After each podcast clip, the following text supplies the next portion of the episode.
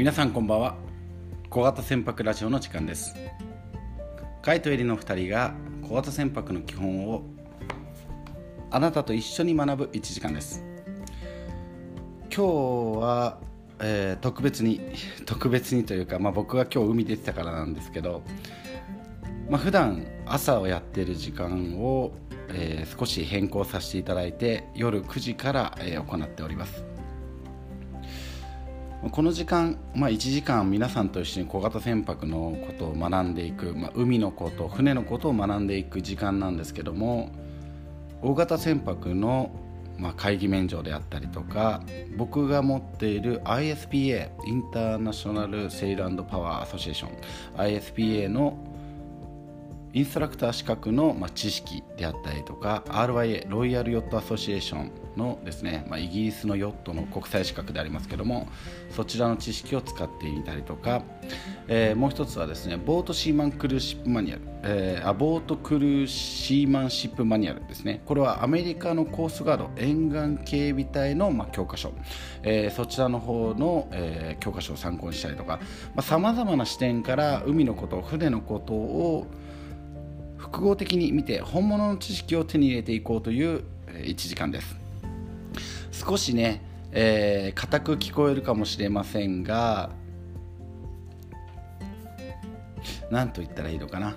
カジュアルに、えー、皆さんと楽しくお話をしながら、えー、進めていきたいと思っていますのでどうぞですねリラックスしながら聞いていただければなと思っております、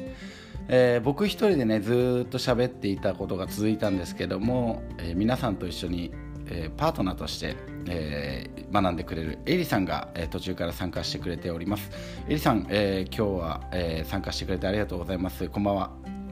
こんばんは。今夜もカジュアルによろしくお願いします。ありがとうございます、えー、エリさんが来てくれてから随分とカジュアルになりまして、えー、非常にありがたいなと思っております。ちょっとゆるすぎですかね。いやそんなことないです。やっぱりねあのエリさんとお話をしていく中で、まあ、エリさんも小型船舶免許を取得して、えー、ボートを操船する立場で船長としてボートを操船する立場ではあるんですけども、まあ、率直な、ね、質問をどんどん投げかけてくれるので非常にやりやすいですね。嬉しいですなんかね僕もなんていうんですかねあそこ気づかなかったなとか、えー、っとまあ、僕今38歳になるんですけどもうすぐ20年ぐらいになるんですね、まあ、高校生も海の学校だったので、まあ、もう二十数年になるんですけど海のに携わってからは二十数年になるんですけどもなかなかあのなんていうんですかね、まあ、最初の頃の、えー、疑問であったりとかえー、どうしてそうなの？というところを、まあ、追い求めてきた20年間でもあったかなと思っているんですね。でただですねこうずっとその業界にいると見えなくなってしまっている部分とかな分からなくなってしまっている部分というのが結構ありましてエリさんにそこをこうズドンと質問されるとですね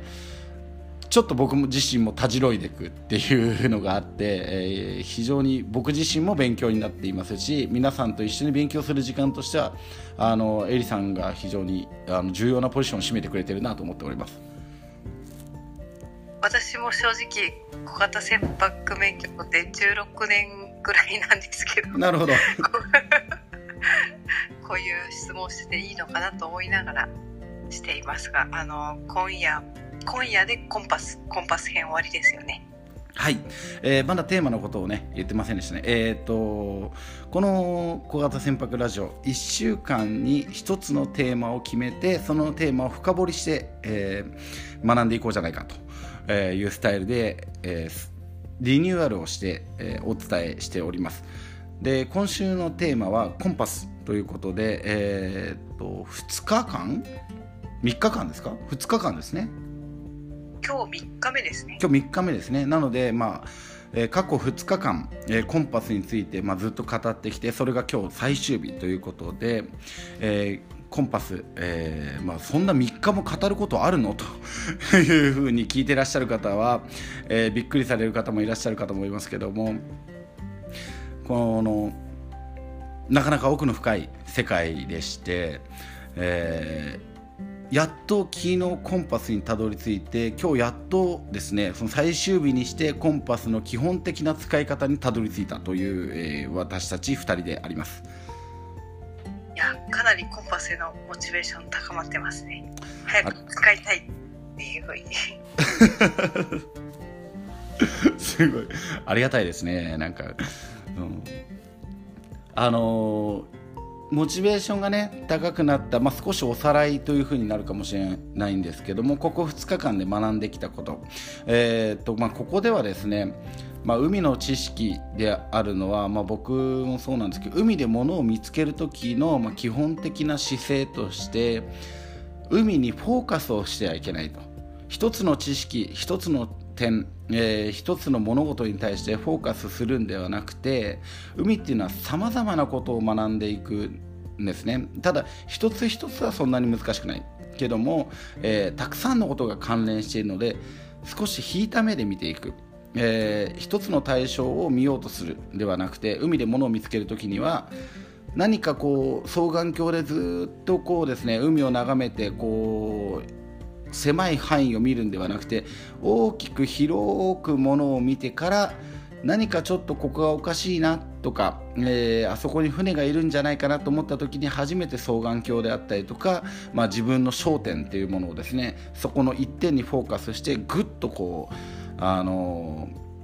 ー、絞りをそこに合わせていく。まあ、そんなような感覚でですね、まあ、コンパスっていうものは、えー、この2日間はですね、まあコンパスを学ぶというよりは海の上で方角を知ることの、まあ、意味合いであったりとか、まあ、方位を知るということの、まあ、大切さということを学んできたなというふうに僕なんかは感じています。えー、ですので、えー、その2日間を踏まえてですね、えー、今日はいよいよなコンパスの基本的な使い方と、えー、小型船舶に、まあ、必要な知識である、まあ、用語であったりとか、まあ、問題、えー、に対して、まあ、小型船舶1級のですね、えー、出てくる問題に触れていこうというのと皆さんから頂いている、まあ、今週ね皆さんから頂いた、えー、あのお手紙がたくさんありますので、えー、そちらの方を紹介しながら、まあ、実務というんですかね、えー、今までは知識の部分であったりとか、まあ、歴史の部分というものを学んできましたけども実務の部分を皆さんと一緒に学んでいこうという1時間にしたいと思ってます。お手紙がめちゃくちゃ楽しみです。そうですね。エリさんにはまだお手紙のことをまだ喋っていないんですけどもかなり、えー、大量に届いておりますのでそちらを紹介するだけでも結構、えー、時間が、あのー、かかっちゃうかなと思っているので、えー、ちょっとねこう最初の方は駆け足になるかなと思ってます。お手紙メインですね。そうですね。で今日はですね夜ということなので、まあ、朝ね毎朝やっているのであの朝の時間とちょっと雰囲気が違ってて僕もちょっとリラックスして、まあ、お風呂なんかも入ったりとかして、えー、リラックスしている時間ですのでもし喋、えー、れるよとかですね、えー、一緒にゲストとして参加できるよっていう方がいらっしゃったら上がってきてもらう時間もね、えー、後半取れればなと思っております。えー、ですので、え、皆さんもしよかったらですね、まあ、お一人ずつというふうにしていこうと思ってます、え、皆さん上がってきてしまうとねなかなかこう話があっち行ったりこっち行ったりとかしてしまいますので、まあ、お一人ずつお話を聞くというような時間を、え取れればなと思っております、まあ、これちょっとね時間が許せばというふうになってしまうんですけども、え時間が許す限り、え皆さん僕らと一緒に、えこの小型船舶ラジオを楽しんでいただければなと思っております。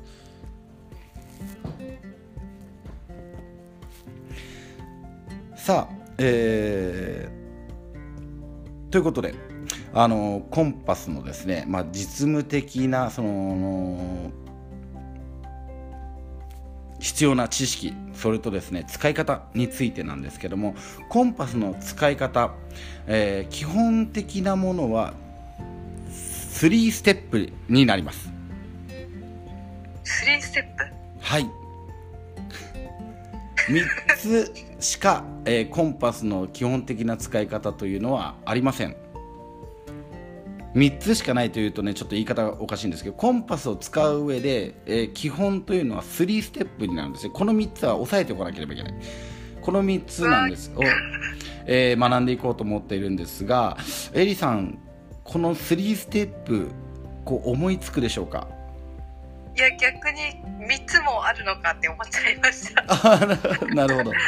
なるほどあ私深く考えてなかったんですけどコンパスを使うっていうのを分してみるってことですよね。そその行動を。そうですね。コンパスを使うということは、まあ、この3つを守らないとコンパスっていうのは正しく使えないよねということなんですよ。はい。じゃあえっ、とうんと行ってみます。あいけそうですか？いやこれ言ってうん。でも行ってみます。えっ、とまず方向を測りたい対象。はい。対象を決める。はい。で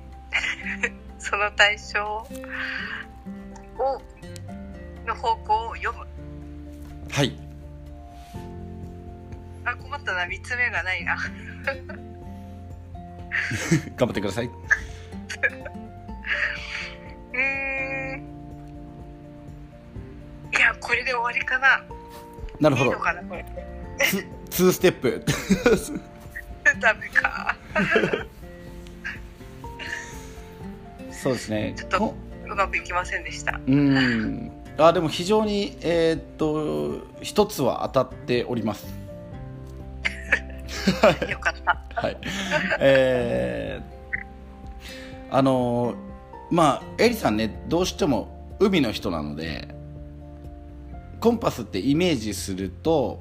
あの船にくっついてるコンパスですね。まあもうあのあ設備としてついてるコンパスをイメージすると思うんですけどまあこの時のコンパスってまあすいません。ちょっとお伝えし忘れてたんですけどもまあ方位磁石あハンドコンパスってことですか？そうですね。いや船についてると思ってた。ハンドコンパス。まあでもあの船についてるコンパスとしてもまあこれは一緒なんですけどあのイメージしやすいのはまあハンドコンパスかなというふうに思ってます、え3つのステップをお伝えしていきますね。はいお願いします。1つ目です。水平に保ってください。はいえーコンパスは必ず水平に保つということが大事になります。そうですね。それはそうですね。はい、2つ目です。針の N 極ですね。針の N 極にコンパスカードの北を合わせましょう。ん。ハンドコンパスだとそうなりますかね。うはい。ハンドコンパスはもうこれ自動的になりますね。コンパスカードが、えーコンパスカードというのは何かというとコンパスの、まあ、北とか南とかっていうのが書いてある、えーまあ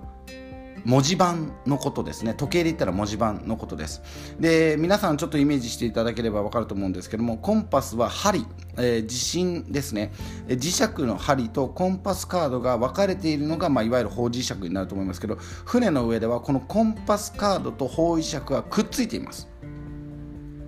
ここが非常に大事になってくるんですけども、えーコンパスカードと針がくっついてる。ちょっと混乱します。えーなので、えー常に北をコンパスカードは指しているということになりますね。ほう。でも方位磁石はあの赤と白の針がありますよね。あれが常に北を指すんですけども下に書いてある文字盤はその上が赤と北を合わせないと正確な方位が表せないということになります。あコンパスカードってその下の文字盤のことですか？はい、えーえーと本日2回目ですけども文字盤のことをコンパスカードと言います。あ失礼しました。なんかあの陸で陸で山に登る時に使ってるようなやつですかね今想定されてるのは。そうですねでこれは、えー海の上ではコンパスカードと、まあ、方位磁石は同じところにつくっついてますのでなので、まあ、海の磁石と、まあ、陸の磁石っていうのはちょっと違ってきますよということなんですけどそれがまあワンステップこの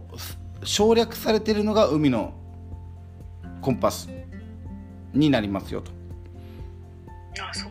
ここでね結構間違いが起きるのでこの2ステップ目っていうのは非常に大事なんですね。小型船舶のこう試験で出るのってそっちのコンパスなんですね想定されてるのが。山登り用みたいな。えーっとこれはあの小型船舶というよりは、まあ、その磁石というものを、まあ、と方位っていうものを理解するために一度お伝えしておかなきゃいけないなと思って僕がチョイスした3つのステップですなるほどなるほど基本的なコンパス全般において、全般において、まあ、これは押さえておかなければいけないということですね。わかりましたはい、正しく方位を測るということは、えーコンパスカードと、まあ、ほ北がコンパスカードにしっかり北が向いてないとダメですよということになります。3つ目です。ここで、えー、エリさんが先ほど言ってくれました対象の方位を測るということになります。これは多分誰でも当てられると思う この3ステップで、えー基本的な使い方というのが分かります。でただこのコンパスにはもうこの2日間学んできましたけども、えー指す指し示す北であったりとか、えーコンパス自体が持っている誤差というものがあって、えーこれをコンパスエラーと言いますね。でこれをもう昨日も、えー少し、えー言いましたけどもこの地形が持っているそのコンパスに異常をきたす、まあ、異常というか、えー新北には指さない、えー自北というものを指してしまうというものが偏差と言いますよね。これは何で起きるかっていうのは新北、まあ、いわゆる真北ですね真北というのは地球の軸地球の自転の軸が真北になりますのでこれはあの地球の自転の軸地軸に対しての、まあ、真北、え北を指すと。でも磁石が指す北っていうのは磁場を、えー捉えますのでこの磁場というものは地球のマントルの対流によって、まあ、中のドロドロの溶岩ですね、まあ、溶岩というとちょっと語弊がありますけども中のドロドロのもの、えー溶けた、まあ、高温で溶けた、まあえー金属であったりとかさまざまなものが溶けている。この地球の中の核にある当たるものが対流している。その対流で起きた磁場によって起こされるその北と南を指す、えーその磁力ですね。それを捉えて磁石は北を向くので全く違うものを指しているんですよと。だから僕たちが持つ思っている真北というのは、まあ、地球の自転の軸を指します。ただ僕たちが今持っている磁石というのは自転を指しているんではなくて磁場を捉えて指しているので磁北というですね磁石の北を指すということで、えーこの差地軸と、まあ、磁石の磁場の差この差を偏差というふうに言いますよと。これは地球上のあらゆるところで起きているんですけども、えー日本ではだいたい4度から10度ぐらいずれていますと。結構ずれてますね。そうですね。ちなみに東京だとどれぐらいずれてるか分かります？え東京うーん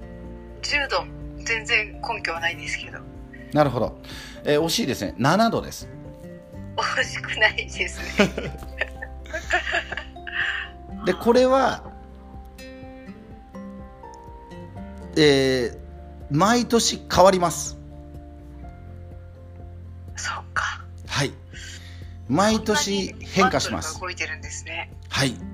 なんでかっていうと地球のその中の対流っていうのは動くわけですよ。だから磁場っていうのはあの地球のその自転よりもかなりこう流動的なものになるんですよね。東京の下にもマントルがあると。おっしゃる通り。不思議な気持ちですね。なんかちょっとやらせっぽい感じになってきてますけど。しみじみ思ってます。しみじみ しみじみ思っていただいてありがたい。なんかこのしみじみ感がすごく伝わってきましたけどはい。でどうやったらじゃあこの変変差というものを知れるのかということなんですけどこれは変えずに記載されています。で変えずに記載されているのはコンパスかあのコンパスローズというものなんですよ。あの赤い丸が2つ変えずに書かれてるの分かります？わかります。はい。で見ると、まあ、赤い丸にこう、まあ、360度こうメモリがついていて、まあ、時計みたいになってますけども全然ローズじゃないじゃん。っていうね。ローズってバラですよね。でこのローズじゃないじゃんっていうところは歴史の部分でちょっとお伝えしていこうかなと思っております。ということは解説の話の時にですね。うーん、まあ、今日お伝えできるかなと思ってます。どっかのタイミングで。いけますかね。もう20分経ってますよ。早いですね。早いな。今日ちょっと時間延長するかもしれないですね、そうですか。うん。はい。え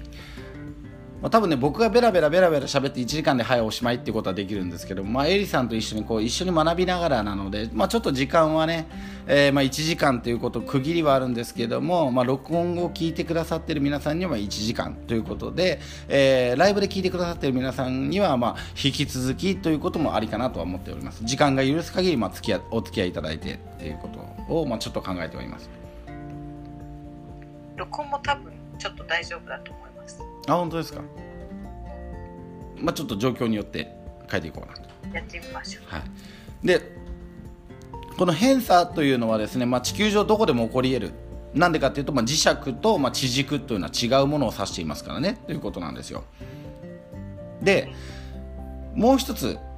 コンパスエラーというものを、まあ、誤差を生むものが時差というものです。これ自分の差ですね。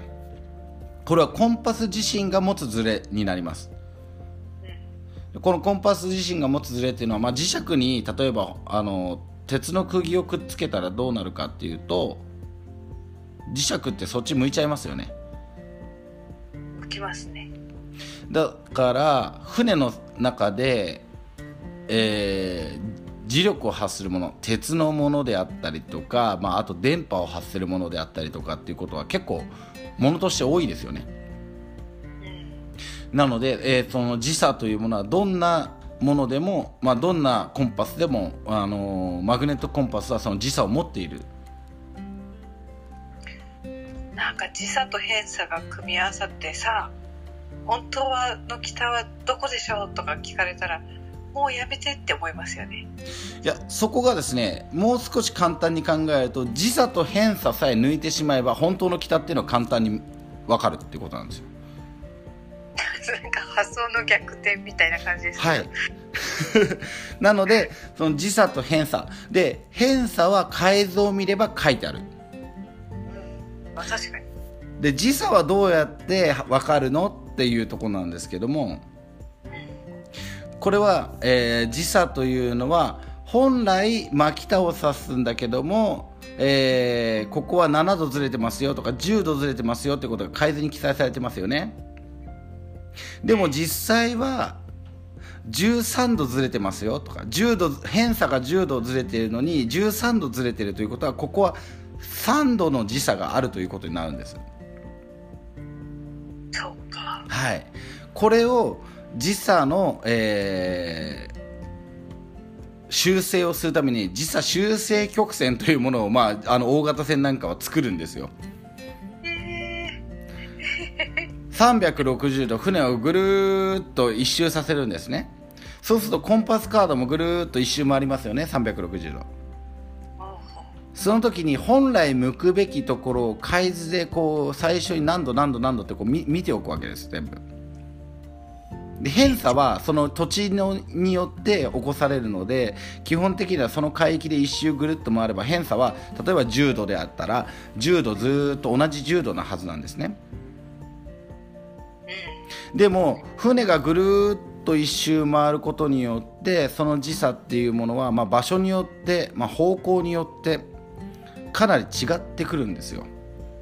えなんでですか？それはですねさまざまな、えー要因によって決まってきます。だって自分の船が一周してもその上に乗ってるものによって引き起こされるってことは別にどこ向いても変わんないのかなって思っちゃうんですけど。ここでまあ難しいこと言うと電波っていうものがか関わってきたりとかあとエンジンであったりとかいろんなことが関わってくるんですよ。ご 5G とか。うーんどうでしょうそれは。あ 5G か。はい。さまざまなことが関わってきます。でそれを記録しておくことが大事なんですね例えばこの船はこの海域だったら、まあ、この海域、まあ、大体日本、まあ、近海であったら東を向いた時は、えー10度のところが7度になるよとか、えー10度のところが13度になるよとかっていうことが、まあ、ずーっとこう記録していくんですね。じゃああの誰かがコンパスを読み上げ続けて誰かがそれを記録するみたいなおっしゃる通りです。これが二等航海士の、えー仕事なんですね。あでその時差修正曲線というものは、えー常にコンパスカードの近くに、まあ、置いてあるというのが、まあえーでしかもそれは検査を受けなきゃいけないと、まあ、何年に何月にこの、えー時差について、まあ、修正しましたよと、えー私たちはチェックしてますよということで、えー二等航海士がチェックをして、えーそ船長のハンコをいただいてでそれも、えー船舶検査官に、えー検査を受けるというふうになってます。あ船乗りのお仕事って尊敬するばかりですね。まあ結構地味な仕事が多いんですよね。いや誰も知らないと思います。そんな高度なことをしてるなんて。高度なのかな？一周がぐるっと回るだけなんだけど。でもそれを知らないと正確な方位がわからないでしょ？なんかねそそんなに細かくやってるんだってちゃいますけどね。うそのん A 点から B 点まで移動してるっていうぐらいが一般の常識かなって思っちゃうあのーまあ、大型船もまあ小型船なんかではなかなかやらないかもしれないんですけどもコンパスってどんな時使うかっていうことをまずあの考えてみるとこの修正っていうものがいかに大事かってことが気づいてくるんですけどうん。まず船をまっすぐに進めるためにコンパス使いますよね。これは別にまあうーんなんでしょう。特にななんだろう。コンパスがまあ変な動きをさえしなければまっすぐ進むことはできますよね。例えば誤差があってもまっすぐ進むことはできます。本当は90 90度に、まあ、進んでるんだけども10度誤差があって80度って表示されててもまあ一応まっすぐは進んでるということにはなりますよね。問題はですね自分の位置を出す時なんですよ。これ小型船舶1級の免許のその試験にも出てくるんですけどもこのコンパスカードをじコンパスカードのその自分のコンパスエラーというもの誤差を自分で把握していないと自分の位置を仏標から取るクロスベアリングでこう取っていく。仏標3つを測って自分の位置を見つけていくっていう作業をするときにこの誤差を理解していないと自分の位置がずれるんですよ。これ一度ずれるだけでとんでもない距離が変わるんですよ。遠くの仏標を取ってしまうと。なのでこれを修正したものを、まあ、実際には、まあ、その自分の位置を出す時にクロスベアリングを使う時は使わなければいけない。だから常に自分が船長で、えー航海をする船のコンパスの誤差がどれぐらいあるのかというものは、えー理解をしておかなければいけないというのがまあ基本になります。うん。なんかちょっと脱線してもいいですか？はいはい。あのちょっと小型船舶じゃ関係ないのかもしれないですけどはい。大型船とかにこう大きいスマホのみたいなこう、はい。えー地図が地図じゃない海図があのもう Google マップみたいにこう指でひ指というか手で広がったり縮んだりして手でポイントをポンポンポンって押していくともうそのこれから行く功績が出たりっていうのがあるじゃないですか。まだ実用化にはなってないけどありますね。そっか実用化してないのか、い。やなんかそういうのとか自動運転とかっていうのはもう勝手に機械でそういう時差偏差も計算済みの上でいや違うシステムを使ってるのかな。なんかどうなってるんだろうえっ、とそこにマグネット今話してるのはマグネットコンパス、えーと、磁石のコンパス、まあ、小型船舶で基本とされる磁石のコンパスを基本に話していますでエリさんが話した公開契機というのは GPS? えー、GPS ももちろんなんですけどもう一つジャイロコンパス。ジャイロコンパスを、まあ、そこにデータとして組み込んでいるので常に新方位を出しているということになります。ちょっとジャイロコンパスの説明までいっちゃうと脱線しすぎですかねこのねジャイロコンパスもう本当にざっくり言いますね。ジャイロコンパスって何かっていうと宇宙ゴマなんですよジャイロっていうのは。なんか宇宙ゴマがなんとなくの言葉でしか分かってないです。ジャイロっていうのはまあ宇宙ゴマなんですけどこの宇宙ゴマってあの地球の自転の影響を受けるんですね、なので磁石っていうのは磁場の影響を受けますので磁石の北を指しますなので磁北というものを指すんですけどジャイロというのは簡単に言うと地球が自転している影響を感知して、えー、それの北を指すので地球が自転している限りジャイロというのは地軸の北を指すんです。だから常に新北を指すというものがジャイロになります。だからシステムが違うんです。どうやって感知してるんだろう。これをだから、まあ、なんだどうやって感知してるんだろうっていうと、まあ、ジャイロコンパスを引いてもらえば分かるんですけどもこれはちょっと今割愛しますけども引いてみます、はい。えー、これはだから地球が自転しているということで、えー、それを感知してます。全然別物ですね。別物です。だから違うシステムで動いているというふうに考えてもらえばいやすいません。脱線しました。いえ大丈夫です、うん、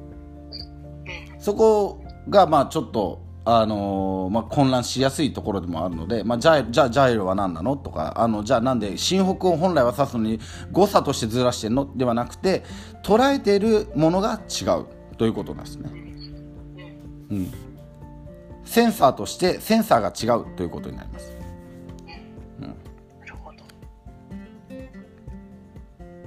まあ、大型船だとジャイロコンパスが中心になりますのでジャイロのことはまあ当然勉強しますけども小型船舶では基本的にマグネットコンパスこの磁石を使ったコンパスを学びますので、まあ、マグネットコンパスについて、ま、のみ、えー、ここでは話そうかと思っています。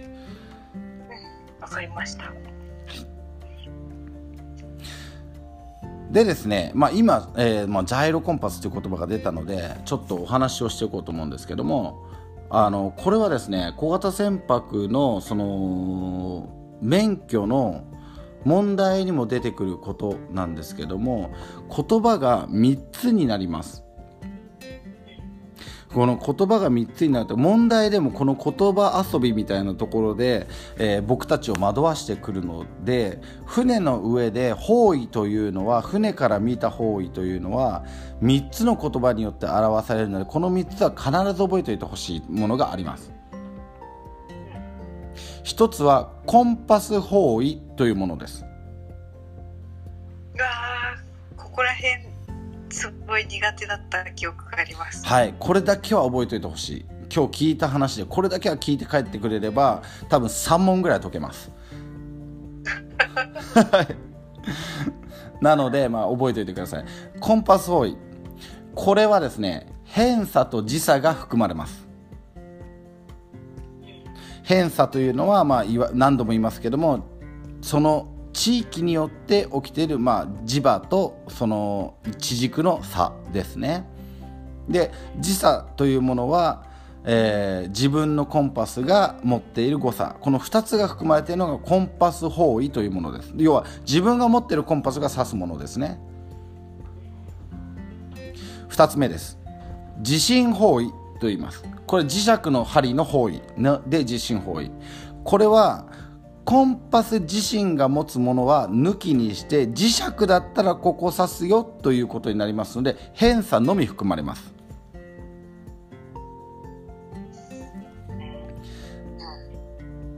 で、えー、3つ目です。新方位です。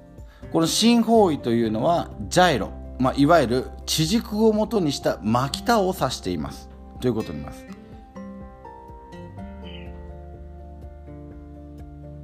この3つが海図問題でも、えー、磁石の問題でもコンパスの問題でも出てくる可能性がありますのでぜひお気をつけください。コンパス方位地震方位新方位。この3つは覚えておいてください。地震方位ってなんであの時差が含まれないんでしょう？コンパスって船によっての個性みたいになるわけですよ個性っていうものに関しては、まあ、感知しないものっていうのはあるわけですよね。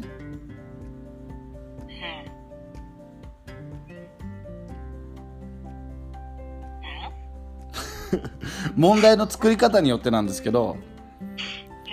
例えばエリさんが自分が乗ってる船のコンパスから測ったよ灯台を測りました。これはコンパス方位ですよね。はい。エリさんがコンパスの磁石のコンパスマグネットコンパスを持って海図上で航海計画を立てている場合は磁石の方位を使わなきゃいけないので地震方位になります、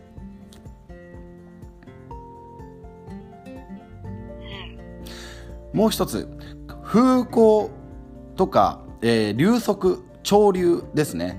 えー、こちらの場合自然のものは磁石は関係ないので新方位で表します。だから風向きとか潮流とかは新方位で表してきます。なんでかっていうと自然のものなので海図上。納得できました、はい。3つ分かりました？これで。地震方位がちょっとちょっと怪しい海図上で表す時に、えーと、エリさんが自分で、まあ、船に乗る前にその船の時差っていうのがわからないけどもコンパスは磁石でですよねというふうになりますねコンパス。あなるほどなるほど。はい。で海図上で航海計画を立てる時なんかはあのー、コンパスローズは外側が新方位内側が地震方位になりますよね。2つ二重のコンパスローズがあって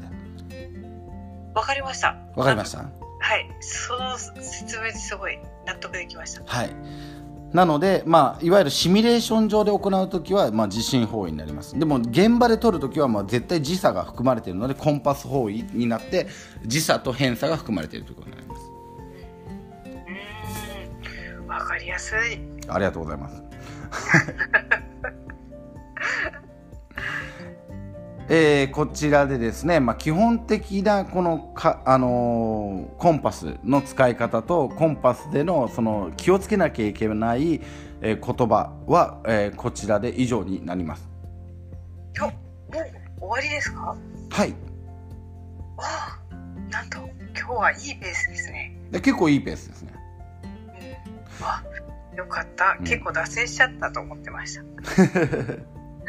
大丈夫ですえー、まあね今なんいろいろこうやっている、まあ、お話ししている中でその時差って、まあ、これ余談ですので覚えなくていいんですけどもどれぐらい人間がこのコンパス方位を正確に捉えるために苦労してきたか、えー、これはですね、えー、船の設備を見ると非常に分かりやすいんですね。特に古い船を見ると分かりやすくてまず水平に保つ。この水平に保つって手で持ってればいいんですけどずっと手で持ってるわけにいかないじゃないですか。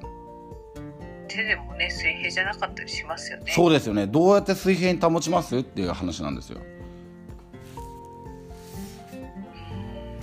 なんか丸い固定されたボールと間に水を入れてその上に浮かしたボールを乗っけてそこに入れるとか。素晴らしい。え？いいと思います。でも水船こぼれますよね。うん確かに減ってっちゃうな。ですよね。なので人間は まあ人間はというか人はですね先先人たちはジンバルというものを作りました。これジンバル今でもたくさん使ってますけども缶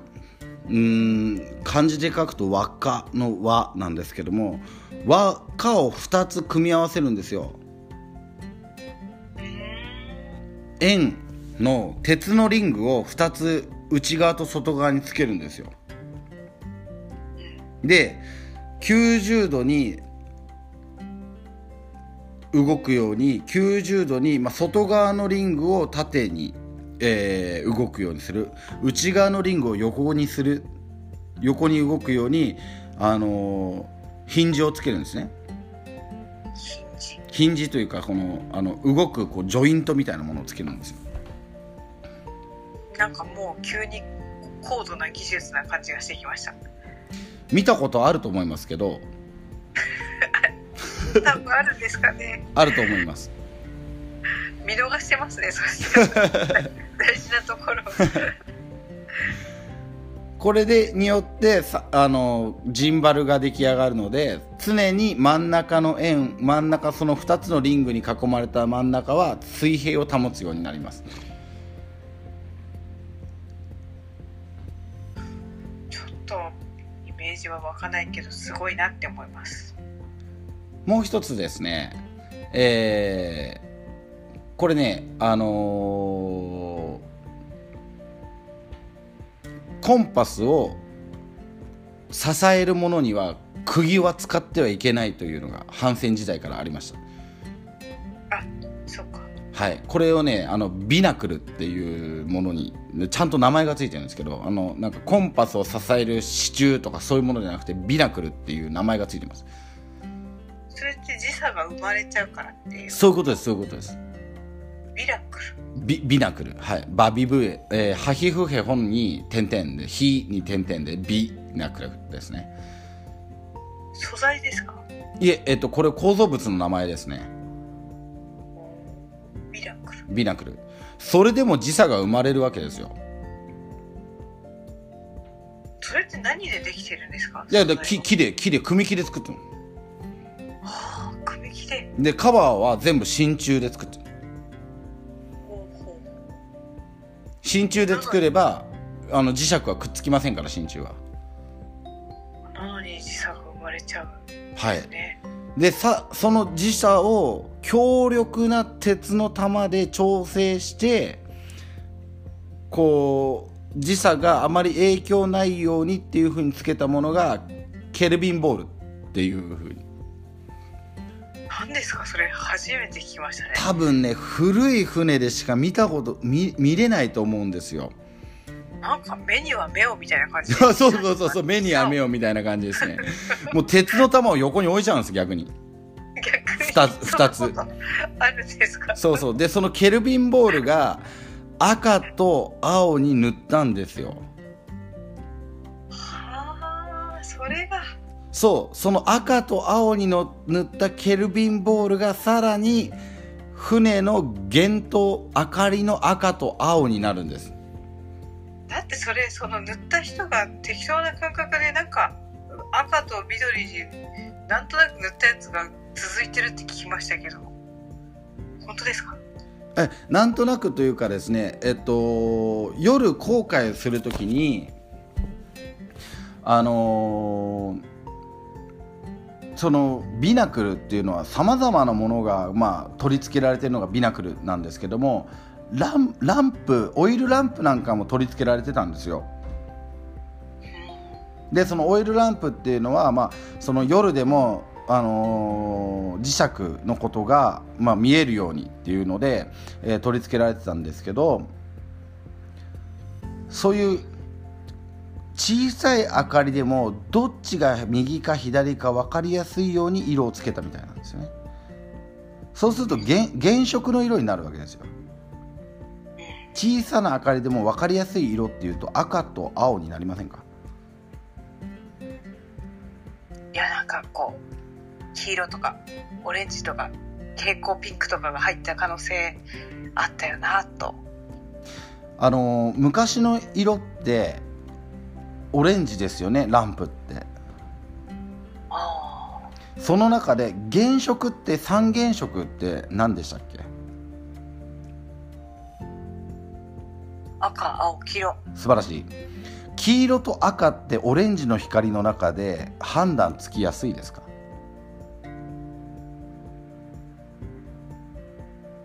オレンジの光の中で。あいやあの赤が、まあ、黄色またはオレンジだった可能性あるなと思ったんですよ。なるほどなるほど。一番でも分かりやすいのが赤と緑だったんじゃないかな。そうあ緑というかあ青だったんじゃないかなと思います。うーんそうかもしれないまたはなんかこう全然当てずっぽうですけどこう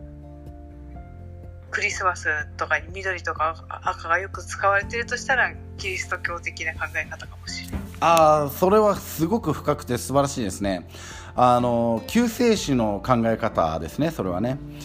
あのあの昔から絵画で使われているその救世主のまああの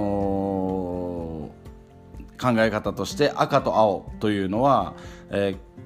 赤いマントをしているであったりとか赤と青の配色をしている人は必ず救世主なので、えーキリスト教圏では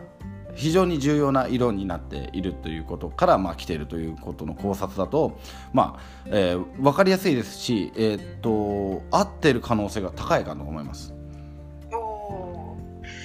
まあ、ちょっと今のところ真実は闇ですけど。そうですね、まあまあ、あのでもとてもいいあの考察だと思います、僕、そこまで考えが至らなかったんですけど、あの皆さん、これちょっと、あの知らない方だとちょっと分かりにくいかもしれないですけども、あのスーパーマンを想像してもらうと分かりやすいと思うんですけど、スーパーマンがなんで青と赤か。あれ昔から青と赤っていうのはあのキリスト教の絵画の中であの救世主が現れるというその救世主の,、まあ、の思想があってそこで描かれる救世主の姿というのは青と赤で表されるというふうに特に赤いマントをしている人は救世主というふうに、表現されてきた、歴史があります。えー今エリさんはそれをちょっと言ってくださったんですけども、えーそれで赤と青というのは非常に重要なところですね。今のアメリカの大統領選でもあの青いジャケットに赤いネクタイをする、えーこれパワースーツなんかって言いますけどもあのこれはですねあの救世主が現れているよというふうにして、まあ、視覚的に日本人ではもう訴えかけられないですけどもあのアメリカ人とか、まあ、ヨーロッパ人には強く訴えかける色合いであるということは、まあ、僕からしても、まあ、非常に分かりやすい説明かなと思います。なんか楽しくなっちゃって本筋が何だったかちょっとう見失いかけてます まあこれ余談なので、ね、あの大丈夫なんですけどまあもう思で残すところあと10分ということなんですけども非常にちょっと今焦ってるんですけど今日来たですね、えーあのお手紙のことをちょっとごあのご紹介していきたいなと思っております。まあ、まずですね、あの一番長いところからちょっとご紹介し長いというかですね、まあまあ、皆さんちょっと知りたいところでもあるだろうなと思ってご紹介させていただきたいんですけど日本丸、えー海洋丸を乗船してきました、えー方からですね、え情報ですよということでコンパスをやるんだったらこんなこともあるよということでご情報いただきました、えー、帆船日本丸海洋丸では搬送中にジャイロコンパスのほかにマグネットコンパスを3つ使います。あまだ使ってるんですねというところですね。船尾大打輪の左右にあるコンパスをその時の風向によりウェザーコンパスリーコンパスと呼び主に操舵の際に使用します、えーウェザーコンパスというのは風上側になりますね。でリーコンパスというのは風下側になります。でウェザーリーあのというのは風上、えーリーというのは風下というのが、まあ、まあ基本になるんですけども。えー続けます。もう一つは大打輪前方のハウス、えー海図室上の2階アッパーデッキの中央にありスタンダードえースタンダードコンパスと呼ばれ2つのマグネットコンパス、えー、各々と誤差を適宜、えー、かっこ、えー、ソーダ当番交代交代前返信後など確認します。なるほど、えーこれらの方位は360度式ではなく32ポイント制を使用します。東西南北をさらに8分の1に分けて北北北東北東東北東東のように呼びます、これを全部英語でやりますと。反線ではない大型線でも総線時の見張りで右舷スリーポイント横切り線という風に使い方をしますがこの1ポイントは360度割る32ポイントイコール11.25度を、えー25度を、示します、えー先ほどマグネットコンパスを32方位制で使用すると書きましたが実際にはさらに1ポイントを4分の1にした128方位を使います、これも全て英語で行いますと、えーいうことで、えーありがとうございます、えーこれ非常に分かりにくいかと思うんですけども一気に読み上げました、えいかがでしょう？これ聞いてちょっと想像できる方っていうのはさかなり海に精通している方かなと思うんですけども、えーどうですか？エリさん分かります？あの数字のところでちょっとあの文面を目で見たら理解できそうなんですけどちょっとなんとかついていきたいというところです。そ うですね。あのですね実はこれがコンパスローズの由来でもあります。今360度で表してるのであのバラになんか見えないものなんですよ。だって丸じゃんって360度って言ったら丸ですよねでそこで僕の今のアイコンの写真を見ていただけると分かると思うんですけどもこれが32方位の、あのコンパスになります。でこれがですね、まあ、ちょっとすいません真正面から撮れてなくて申し訳ないんですけどもコンパスマークってなんか針がトゲトゲトゲトゲしたようなのがコンパスマークってよく言いませんか？針がですね32方向に針がむこううこう花びらのように開いているコンパスのバラのように開いている。それとですねさ、えー確かねバラが32辺なんですよ花びらが。そうか。なのでコンパスローズという風にして昔はこのようにしてですね360度じゃなくて32方位で表していたという風になりますあえバラって32枚なんですか？確かそうだった気がするんですよね。これ僕ね確かじゃないのでちょっとググってもらえたらなと思います。えそのそこの互換性面白いですね。確かねだじゃなかったらさローズって言わないと思うんですでバラのように見えたって言うんですよ。ねだから三角形を32個ねこう例えば4つ書くでしょ？三角形を。うん。でその間にもう1個書くでしょ？三角形を。うん。でさらにそのその 8, 8, 8個書いた中にもう1個ずつ書いてさらにもう1個ずつ書いていくともう32辺になるんですよね。なるほどね。ちょっと1回多かったな、えーそれで か書いてみ鉛筆でちょっと書いてもらうとあのちょっとねバラっぽく見えますよ、そうか。そう言われるとちょっと納得ですね。うん、でこの32というのが、まあまあ、いわゆる、まあ、皆さんにも馴染みがありますけども北とか北北東とか北東とかっていうふうに言うと。なるほど。でこれがですね日本丸では128方位を使いますよと。うん。で読み方をですねどういうふうに読むのっていうことなんですけどちょっとこれご紹介してよろしいですか、はいえーまず北から、えー北からですね、えー東に向かっていくということなんですけど North これ北ですね。で North quarter East。North half East。North three quarter East。North by East。North by East quarter East。North by East half East。North by three quarter East。North by East。North え？ Nor' Nor'east Nor'east。ごめごめんなさい。 Nor'east。Nor'east でやっと北東ですね。で Nor'east by North three quarter North。ノーイースノーイーストバイノースハーフノース。もう舌が回らないですけど。えじゃあ32の分けてる一つの区間の間にはい。なんかや8つか9つぐらいある。えっ、ともう4つある。もうあもう8つあるんですね。8つ。8つある。おでー128ホール100さらに4つ分ける。ですねで、えー続きがあるんですけどもこの方位を、えー当直公開者ウェザーコンパス〇〇リーコンパス〇〇まあいわゆるこのノー、えーノースですよとかノーイーストですよとかノーイーストバイノーススリークォーターノースですよとかっていうことを、えー全部3つあ言い合うそうです。もうこれは日常会話として日常会話としてもう返信するたびに言うで当直交代するたびに言う。で、えー誤差と当直中の変化を含み認識自直への引き継ぎを行いますと。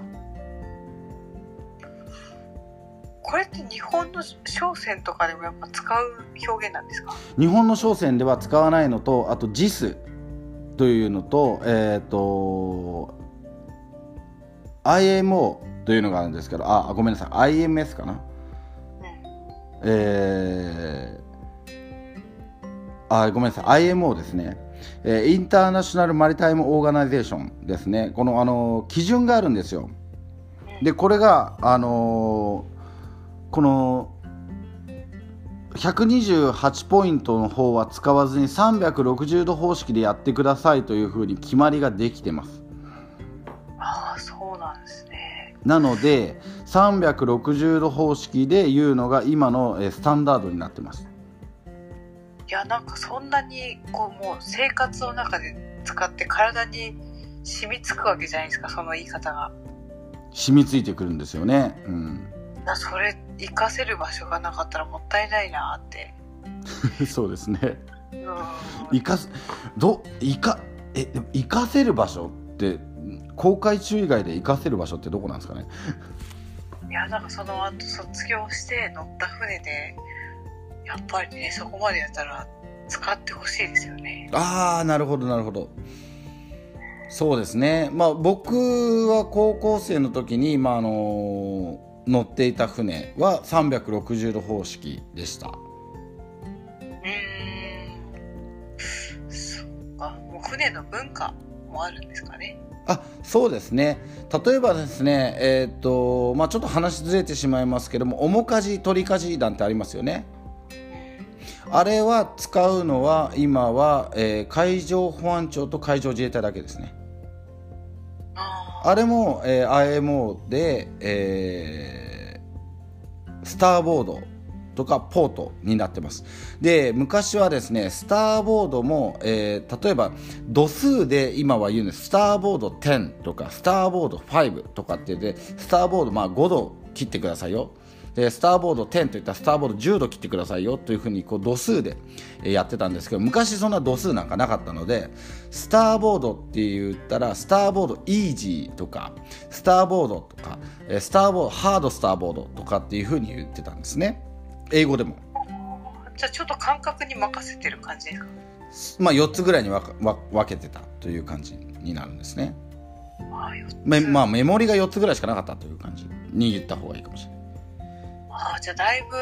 細かくなりましたね今は。だいぶ細かくなります、まあ、でもスターボード7とかは言わないわけですよ。スターボード5とスターボード10スターボード15ぐらいがですかねでハードスターボーっていうのが、まあ、今でもハードスターボーなんですけどもそれ35度というふうに決まってます。基準がまあちゃんとあるわけですね。あそう思うとあれですね。4つに分けたのが7つぐらいになったからそんなにそんなにそんなに細かいわけじゃない。まあそれとあと、まあ、今の時代ですね海外に行ってもその要はパイロットで水先案内人を乗せた時に「ようそろ」とか「思うかーじ」とかって言ってても伝わんないでしょ？伝わんないのはまず危ないでしょ？っていう話なわけですよ。危ないことやっちゃダメでしょ？っていうことです。そうなってくるとやっぱりその不思議なのがあのその日本丸とかの表現かっこいいなって思うんですけれどはい。そのでもそれが卒業して実際働く時違う表現だとちょっと学生さんもびっくりしますよね。びっくりしますね。でねこれねあのー実はここがちょっと言いたかったことで非常にエリさんにこう聞いてもらってありがたいんですけどえ本当ですか？全然打ち合わせしてないからちょっと偶然。まあ、うん、そうですね。毎回ぶっつけ本番なので、まあ、ここまでたどり着けるかどうかっていうのは分からなくて僕が実は今回表現したかったことってここなんですよ。あのー船の上で何が大事か方角を知ったりとかその船の方角を合わせる、まあ、方進路を取るっていうことはどういうことが大事かっていうと自分が海図上で、まあ、周りの状況に対してどの方角を向いてるかっていう少し俯瞰した目を持つことなんですよ。風がどっちから吹いていてで波はどっちから来ていてで自分の行きたい方向はこっちでで、えー、海図上自分はどっちに向いているこのですねさまざまなこの数字をですね簡単に捉えるカーナビみたいに簡単に捉えることっていうのは海の上ではなかなかできなくて全部をデータを頭の中に一回こう俯瞰したものを落とし込まなきゃいけないわけですよ。そうするとこの先ほど言ったようにコンパス進路とか地震路とかあの地震方位とか、えー、新方位とか、えーそういったものではなくてもう少しざっくりと風はこっちから吹いてる。特に帆船なんかはそうなんです。風で走る船なんかはそうなんですけど風に対して今自分がどっちの方向に向いてて風がほらあのー関係ないモーターボートだったら方位だけでいいわけですよね。風関係ないですから。うん。でもこの風が吹いていてでもほ行きたいところはじゃあ北に行きたい。ノースに行きたいけどもあの Nor'east 北東ぐらいまでしか進めないわけですよ。風がノースから来てたら。あの目的地から吹いてたら。で風がじゃあ、えーもう少し西側ノーノーウエスから吹いてると。あごめんなさい。えーっと言い方おかしいです。ノーウエスっておかしいですね。え逆になっちゃった。ーそうですね。もうちょっと北側。えーっとまあああのじゃあにに、まあ、西のウエストから吹いてたとしますよね北に行きたくてウエストから風が吹いている。でも自分の船はじゃあノースに向けられるかどうかっていうと自分のその進路っていうのはその行きたい方向と風の方向と自分の進路っていう3つのそのベクトルが動くことによって決まってくるわけですね。でも風上に行ける角度っていうのはその船の特性によって決まってくるので今自分がどれぐらいの角度で船が進ませられているか、まあ、正常に船が進んでいるかどうかっていうものを総合的に判断しなきゃいけないわけですよ。波の方向も含めてね。なのでこの総合的に判断するためにこの32方位であったりとか128方位であったりとかの方位で360度であの簡単に、えー例えば、えーじゃあ270度から風が吹いています、えー進路は実はあのー0度に進みたいんですけども今は、えー45度に進んでいますっていうとちょっと分かりにくいでしょ？全部数字だから確かに。270と、えー、0度0度ってなんだっけ？360度だから0度だから北かみたいなふうに。で45度ってなんだ？あの北東かみたいになってくるわけでしょ？でもそれを全てを同じ言葉北東とか北北東とか、えー西北、えー北東っていう言葉で表した同じ土俵に上げてすしまう同じベベースで語りたい。で同じベースでものを考えていくために少しだけ情報をぼやかすんですよね。正確にパキッと捉えるわけではなくてちょっとぼやかして、えーざっくりとでいいから捉えていく。正常に今船が進んでいるかどうか。えでウエストの風だったら角度的にはノースまで持っていけるよね進路。なのになんで今北東に進んでんの？その理由は何？とかっていうことになってくるわけですよ。でそれのまあ、えー、違和感を感じやすくするために、まあ、全体のこのデータベースを少しあの緩やかに捉えていくっていうんですかね。それが実はその船の上では結構大事なことなんですよということです。一つ一つのデータにフォーカスして、まあ、これは何度これは何度これは何度っていうふうにして360度で表した方が128方位よりもさらに正確なんですよ。さらに正確ではあるんですけども360度ですからね。でもパッと感覚人間の感覚で捉えて進む方向を判断するって言った時にはもしかしたら128もしかしたら32ぐらいに落とし込んだ方が分かりやすいかもしれない。そのさまざまな表現方法がありますけど使う場面とかによって例えばじゃあ何度に船を向けてくださいって言った時には北東っていうよりは数字で言った方がいいしその実質的にどういう手段が必要かっていうのに照らし合わせて使っていくみたいなことですかね。おっしゃる通りですね。例えばヘルムスマン、まあ、あの僕らで舵を取ってる人この人コンパスしか見てないのでコンパスに数字が書いてあったら例えばもう200度で進んでくれとか90度で進んでくれとかって数字でパキッと言ってもらった方が分かりやすいですよね。でも航海士って海図でその風と波とその潮の潮流とあの全部総合的に判断して船の方向性を決めていくわけですよね。であの目的地と今の状況とって考えていくわけですよ。時間計算もするわけですよね。でそうすると使い方としてはまあ今でも僕たち使いますけどもざっくりと北にここは登っていきましょうとか北東の風なんで、えー、陸側に沿って、えー、緩やかにあの風をよけながらこうなんとなく、えー、何でしたかねこう沖に出ることはこらえながら、まあ、太平洋側であれば陸側に沿って北東に進んでいきましょうとかそういうふうにしてこうイメージとして捉えやすいっていうことはあるかと思いますね。場所場所によって使い方は分けた方がいいと思います。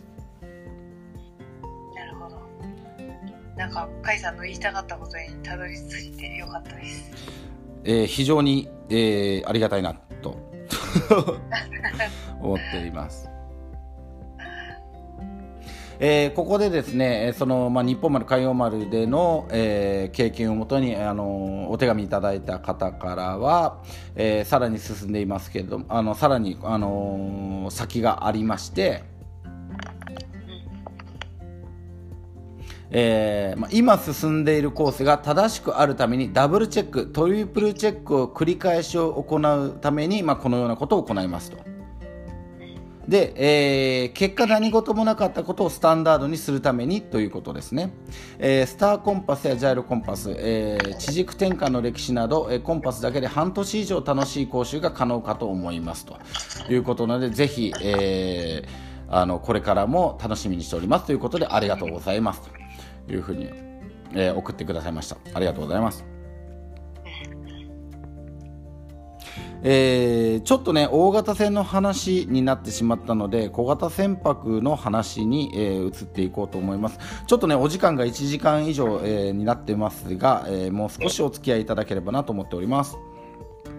えー、もしですね、えー、っと、こんなこと話してよとかですね、えー、来週のテーマであったりとか、今僕、今コンパスの話してるけど、こんなこともあるよということでね、え伝えたいことがあるとか僕はこんな風にしているよとかっていうことがあったりとかエピソードとかある方がいらっしゃいましたら私とコンパスということでですねコンパスの、えお話もしありましたらぜひ送っていただければなと思っております。えー今日、えー聞いてくださっていますけども安藤さんからいただきました。ありがとうございます、えーお手紙です、えー船舶船舶免許を取ってすぐインストラクターに数回トレーニングを受けたのですが彼は常に進路方向を意識しろ。えーすなわち次線のコンパスを見て操船して転進練習をさせられました、えーコンパスを常に見て転進練習をさせられました、まあ、コンパスを常に見なさいよというふうに言われたということですね。右30度左30度という方に言うように30度60度90度を意識して転進特に反対方位180度を頭に描くことが大切と言われました。なるほど、まあ、90度であったら反方位、まあ、これ反対方位っていうのは反方位と言いますけども90度であったら200、えー270度というふうにですね、まあ、1本、えー船の真ん中を中心に1本線を引くようなイメージというふうに言った方がいいんでしょうかね。えー〇〇度の反方位は？と聞かれるのですが、すかさずコンパスを見るのですが、コンパスを見ないでくださいというふうに言われると。いつもはコンパスを見て操船しろというのですが、この時ばかりは見るなと言われました。広い海の上でも、どこでも好きに進路を取るのではなく、方位を意識するように操船しなさいと言われました。なるほど、えー非常に、えーありがたい、えーおところですね。これ、あの、小型船舶の中では非常にいいアドバイスかなと思います。あのー大体ですね、あのー128方位とかっていうのは大型船だったらできるんですけどあとなんでしょう風に対して走っていて、まあ、非常にこう細かいトリムを取っていくっていうことの中では非常に必要なことになってくるかもしれないですけどモーターボートで練習をしますので小型船舶の中では30度60度90度、えーこれぐらいの角度で、まあ、ざっくりと捉えていくということが、まあまあ、先ほども言いましたけどざっくりと捉えていくということが大事。でただ、えー一つ一つに進路というものがありますのでこれぐらいじゃなくて基準を持って、まあえー30度ぐらい。30度ずつ、えー進路を意識しながら切っていくということが大事だよということを、まあ、教官はおっしゃっていたのかなというふうに思いますね。えーその他にもですねいろいろといただいておりますありがとうございます。えー、高橋さんからいただきましたありがとうございます、えー小型ヨットに搭載されているコンパス、えー球形あのたあの丸い形のですねコンパスですねになかなか慣れなくそれでも目標物がない時はコンパスでタッキングの方向を決めているので早くこのコンパスに慣れたいです。えーというふうにいただきました。ありがとうございます、えーあ慣れるっていうとねちょっとなかなかえーどういうふうにすればいいかっていうのがアドバイスがちょっとどういうふうにすればいいのかなというところなんですけども。うーんエリさんだはあの丸いコンパスって使ったことあります？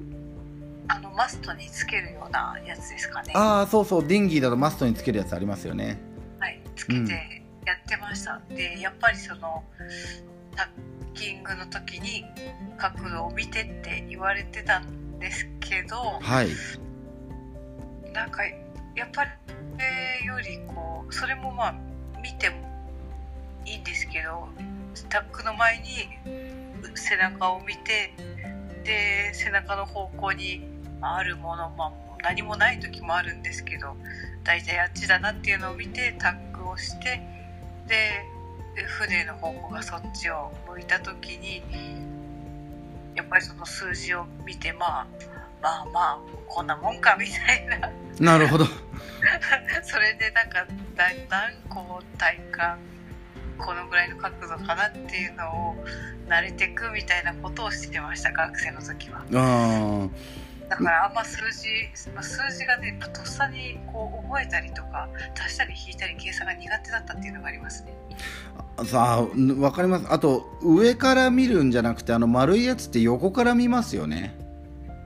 あれはね横にザザザザザって回っていきますよね。そうですよねだから、まあ、ちょっとなんですかねこう数字がこう横に流れていくような感じなので、まあ、使いにくいっちゃ使いにくいのかなと。なんか数字だけが出るコンパスみたいなのもあったのありますね。デデジタル表示のコンパスもありますね。でやっぱりつ使いこなしてる方はすごいなって思ってました。うん。数値の人というか。やっぱりねあの俯瞰した目だと思うんです僕はそのコンパスカードっていうものが最初にお伝えしましたけどあの丸いコンパスのところにこうぐるっと回ってこう、まあ、薄っぺらい薄っぺらいというか、まあ、ちょっと1センチぐらいの厚みのカードというか、まあ、コマみたいなものが中に浮いててそれが回るような感じになってると思うんですけどあれもやっぱり上から見たらコンパスカードなんですよね。確かに。うん、だから今自分の船とそのコンパスっていうものがコンパスっていうのはこれ言い方おかしいんですけど動かないんですよ。コンパスっていうのは常に北向いてるんで動かないんですよ。これ地球と一緒なんですよね。なるほど。はい。船が動いてるんですよ。コンパスが動いてるんじゃなくて船が動いてる船の方向が動いてる。このイメージを持つともうちょっと見やすくなるかもしれないなと思ってます。でこれね僕の今のこのアイコンのこの、えーコンパスカードって上から見てるんでこのイメージがね結構持ちやすいんですよ。だって横に海図があってこれがあるでしょ？そうするとあそうそうコンパスっていうのは動かなくて船が、ま、動くとコンパスカードが動くのでだ常にこいつは北を向いている。だからコンパスは動かない。だそれを意識するとああそうかって。まあ僕のまあその先輩なんか言ってたのは鳥の目なんていうふうに言ってましたけどあのー少しこう遠くから見見るようなイメージ。自分の船を斜め後ろぐらいから見るようなイメージで操船するといいよ。とか、えーまあ、さらにその人は言うのは自分の行動も鳥の目を持ちなさい。なんていうふうに教えてくださった方もいらっしゃいましたね。船乗りは常に鳥の目だよ。なんていうふうに言うことも言ってました。なんかでもそのタックの時のああの正確な数字とかその計算とかスタートの時のスタートラインのあの角度の何度だからでこっちに何度触れるからどっちからスタートみたいなのとかっていうのはやっぱりそういう数字を使う頭の使い方に切り替える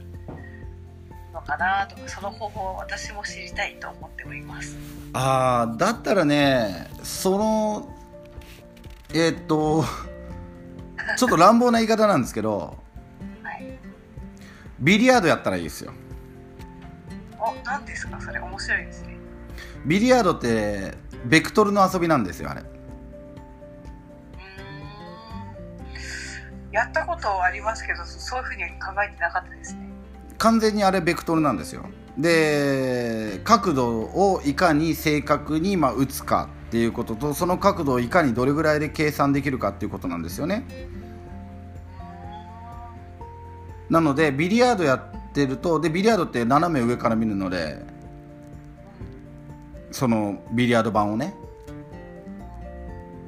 そういうふうに、まあ、例えばその計算っていう感覚が欲しいんであればビリヤードがいいかなと思いますね、まあ、数字だけでやれるかっていうとちょっと僕はやれないかなと思うので感覚的に今自分がこうやって曲がったらこっち行くよねっていうのと、まあ、どれぐらい風が触れてこう行くのよねっていうのはあのービリヤードがいいかなと思います。あとでもう一つはあの e セーリングっていうゲームがあるらしいんですね。僕まだちょっとアプリ落としてないでやってないんですけどこれもかなり練習になるみたいです。あのシミュレーションで携帯でできるみたいなんですけどこれはですねあのまさに鳥の目でやります。うんで、あのー世界選手権あ日本代表として世界選手権に出てる方とお話をしたんですけどあのその方あのヨットでもかなり優秀な成績を収められてる方なんですけどその人から言うするとあの再現率ものすごい高いみたいなんですよ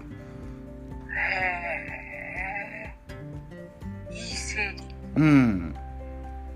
まあ、先ほどからも言いましたけどもやっぱりコンパスが動いてるわけではないし数字が動いてて数字を追うっていうよりはやっぱり自分がどの角度で走ってるかっていうことを知るための一つのアイテムであるというふうに感じてこいつは動いてないんだ自分が方向を決めていくんだっていうことですね、まあ、その感覚を持っているとそのベクトルっていうこともまあ分かりやすくなるかなと。うん。だから海の上っていうのはままあ 簡単に言えば平らですし基準がないわけですよね。真っ平らの大きな広い真っ平らなところで2次元でやってるわけですから。これでやるってなれば基準が1個コンパスによってできるわけですよね。うん。北はあっちだよ。ってことは君は今60度で進んでるんだよ。60度で進んでて次タックしたら何度に行きたいんだい？ってなるわけですよね。風に対して登りたいんだったら最も最もこう効率よく進むんだったら何度で進むのが一番いいんだい？ってなってくるわけですよね。ってことは次狙う角度はこの角度だってことが分かるわけじゃないですか。まあ、船によってもその角度違ってくるでしょうけどカッターなんかそんな登れないですからあんまり気にしたこともないですしコンパスも積んでないですけど。確かに積んでない。積んでないです。僕はでもそういうふうにイメージを持っていますね。なるほど。はい。はい。はいありがとうございます。いやいやいやなんかあのすいません。ちょっとあのいろいろと喋っちゃいましたけど、まあ、こんなところが、まあ、コンパスの基準であったりとか、まあ、使い方の一つになるのかなというふうに思っております、えー覚えてほしいこともいくつかありましたけどもえーっと1週間にわたって、えーコンパスについて、えーおしゃべりをさせていただいて皆さんと一緒に、えー学んできた3日間でありました、えー来週のですねテーマ。が、えーまだ決まっておりません、えーもしこんな風なことを聞きたいよとかですね。何でも結構です、えー海のこと、えー船のことであれば、えー深掘りして、えーっと皆さんにお伝えしていきといきたいと思っておりますし僕自身もエリさんと一緒に皆さんと一緒に学んでいきたいと思っておりますのでぜひぜひ、えーご興味のあることであったりとか、えーここで話してほしいところであったりとか、まあ、ご自分もね、えー参加できるよとかっていうことがあればぜひ、えーテーマを送っていただければなと思っております。またですね、え皆さんから、えの感想なんかもお待ちしておりますので、えどんどん送っていただければ嬉しいです。今日はですねちょっと、えー20分オーバーしてしまいましたけども、えーこれでコンパス最終回ということで、えー終了というふうになりますがエリさんこれぐらいでよろしいでしょうか？面白かったありがとうございますありがとうございます。はい、えー、高橋さんありがとうございます。高橋さんからもですねお手紙いただきまして、なるほどありがとうございましたというふうにえっ、とお手紙いただいてありがとうございます反応いただいて、えーちょっとはね、えーお役に立てたかなと思いますけども、えーこのようにですねこの番組、えーとまあ、試験対策とはちょっとかけ離れた場所にはいますが少しぐらいは役に立つんじゃないかなと思っております。それとですね海に出始めた、えー皆さんとかですねこれから出る皆さんにとっては、えー結構有益な情報が、えー入ってるんじゃないかなと思ってますのでぜひですね朝火曜日あ火曜日朝7時から8時まで1時間。でたまにですね僕の移動であったりとか、まあ、イベントであったりとかっていうことでこのようにですね夜、えー9時からというふうに移動することもありますけども基本的には朝7時から8時までの1時間皆さんと一緒に海のこと船のことを勉強していく時間にしていきたいと思っておりますので引き続きどうぞよろしくお願いいたします。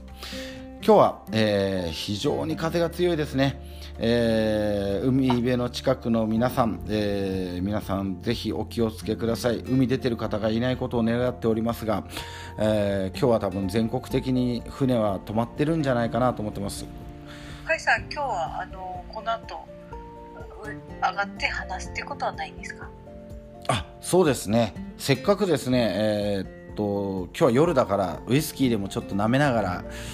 話したいななんていうふうに思ってたんですけどもあのこの後もしですね皆さんとお話しできることがあればちょっと引き続き、まあ、30分40分ぐらいちょっと延長してお話ししようかなと思っております。はい。めっちゃ延長する